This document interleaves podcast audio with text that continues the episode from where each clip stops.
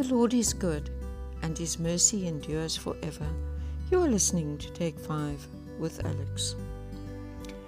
I don't know about you, but this time of the month is always quite stressful for me. It's the end of the month, you have to get the books done, I have to get my VAT finished, there are things to be paid, it's busy.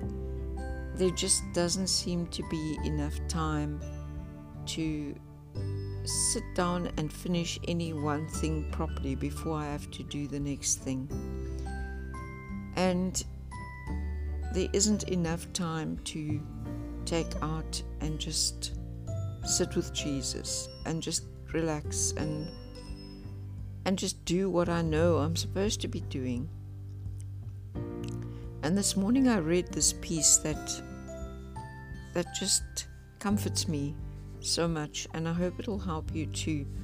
It's once again out of the Ragamuffin Gospel by Brennan Manning. And the title of this little piece is Jesus Wants to Enter into Deep Friendship with You. If you grew up in Sunday school, you remember the story of Jesus calling a runt of a man named Zacchaeus down from a tree with the news Zacchaeus, I want to have dinner in your house today. In the Jewish tradition, to say, I want to have dinner with you means I want to enter into friendship with you. Even today, an Orthodox Jew will not invite you to his home to dinner unless he wants to enter into friendship or deepen an already existing friendship. It's a very sacred encounter. That's good to recall, by the way, every time you receive communion. Jesus Christ is the host, and when He invites you to come to His table, He is declaring, I want to enter into a deeper friendship with you. Zacchaeus, as you might remember, was a greedy, disrespected lowlife. He collected taxes for Rome from his own people and kept a kickback for himself.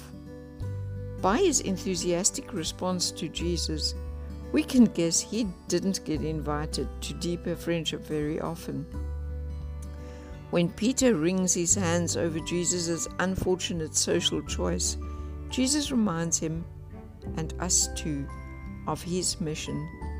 He says, I did not come to call the unjust. No, sorry, I did not come to call the just. I came to call sinners. That's Luke 19, verse 10. The gospel is not for the good guys with the white hats.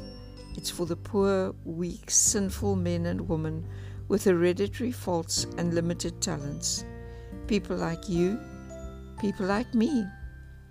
And on Judgment Day, our lives will be measured solely in terms of our personal relationship with the risen Jesus.